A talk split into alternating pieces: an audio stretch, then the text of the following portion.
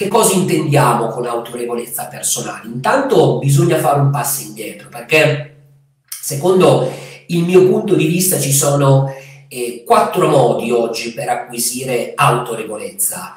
Il primo eh, lo si ottiene diciamo per, eh, per, associazione perché nel momento in cui noi lavorassimo eh, per un'azienda con un brand famoso, vendessimo un prodotto diciamo esclusivo, è molto semplice no, acquisire eh, autorevolezza per osmosi. No? Il Mario Rossi che lavora in Ferrari o il Mario Rossi che vende Rolex, ehm, spesso e volentieri ai nostri occhi già acquisisce eh, autorevolezza, anche se non lo conosciamo, anche se non sappiamo nulla di noi, di lui, perché il fatto di lavorare in Ferrari o il fatto di vendere Rolex quindi prodotto esclusivo o brand conosciuto e importante, ripeto, in automatico eh, lo associamo ad una persona insomma autorevole, credibile, di fiducia e via dicendo. Il secondo eh, modo per acquisire autorevolezza è quello di eh, esercitare una professione come io la chiamo in Italia di Serie A, perché voi sapete bene come in Italia ci siano professioni di Serie A e professioni di serie B. Noi purtroppo facciamo, facciamo parte della serie B e quindi dobbiamo lottare ogni giorno in qualsiasi modo per essere promossi in serie A. Ci sono invece alcune categorie che in serie A ci vanno di default. Gli basta un camice o gli basta una targhetta messa a, fuori dalla porta o una bella cornicetta appesa al muro, magari con il titolo di laurea acquisito, e in automatico la persona che entra in quello studio, in quell'ufficio, che va a parlare con questa persona, in automatico eh, questa persona ai suoi occhi diventa una persona autorevole, quindi una persona credibile, una persona di cui ci fidiamo. E, avete presente no, quando eh, parlate con un medico, anche se non lo conoscete, quando state per entrare in un ufficio di un, di un, notaio, di un avvocato, cioè in automatico quella persona lì, anche se esercita quella professione da due ore, anche se può essere il più farabutto eh, del vostro paese, in automatico ai vostri occhi acquisisce autorità, autorevolezza, semplicemente per il ruolo che la società italiana eh, gli ha, diciamo, eh, affibbiato. Questo però non è, questi non sono eh, le nostre possibilità, perché noi non, eh, non, lavoriamo il più delle volte per, per un brand famoso o, o né tantomeno eh, vendiamo un prodotto eh, in esclusiva, anzi vendiamo spesso e volentieri delle commodity, quindi prodotti diciamo indifferenziati uguali per tutti, né tantomeno, ripeto, possiamo indossare un abbigliamento che ci rende autorevoli o possiamo esporre, anche se probabilmente tutti quanti di noi li abbiamo, attestati, certificazioni o cose di questo tipo, per noi eh, valgono poco, anzi niente, carta straccia direi. Quindi questo non è il nostro caso. I nostri invece due unici casi per acquisire autorevolezza sono o quello di specializzarsi, e ne abbiamo parlato ampiamente il mese scorso, Oltretutto Bruno farà la settimana prossima una diretta dedicata proprio a questo argomento, quindi non sto a dilungarmi su qualcosa di cui già avete sentito para- parlare e di cui sentirete parlare la settimana prossima.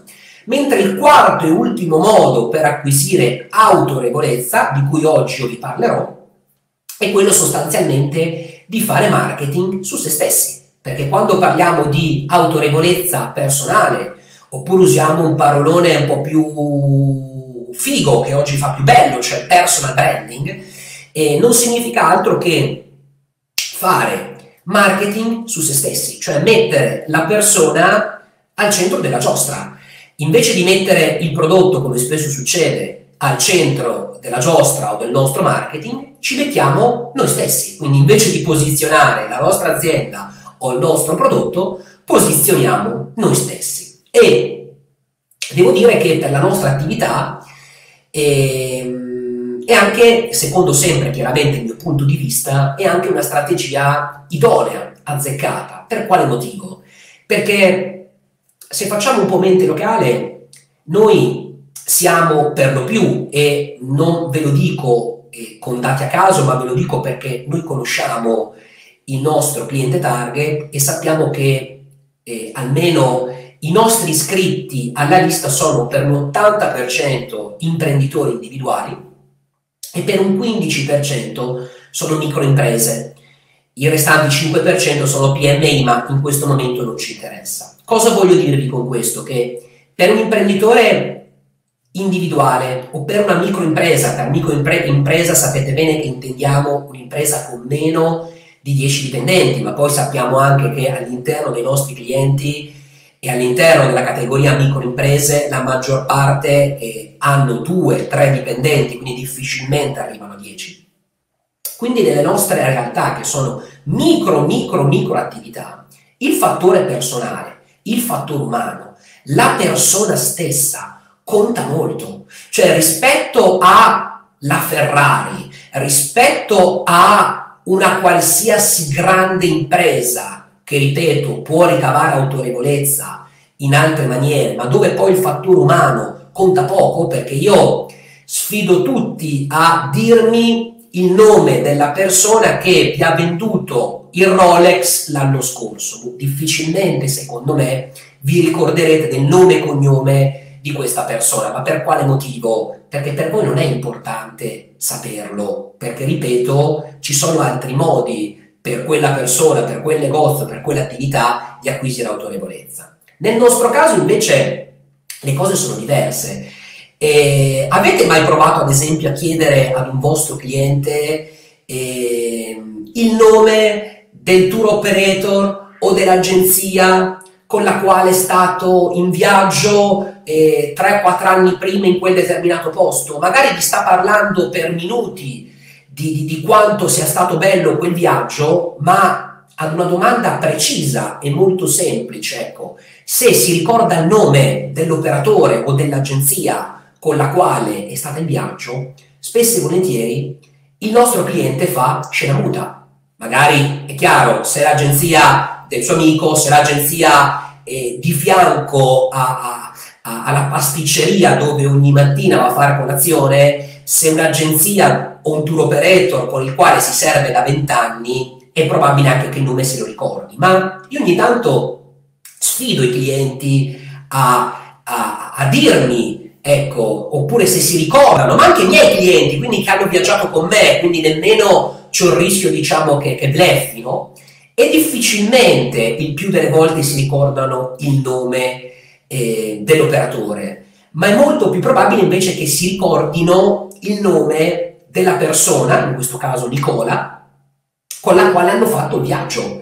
Quindi ho clienti che si ricordano di me, del mio nome e cognome, ma non si ricordano magari del nome del tour operator eh, con il quale in quel fantastico viaggio ogni giorno sono stati magari a stretto contatto.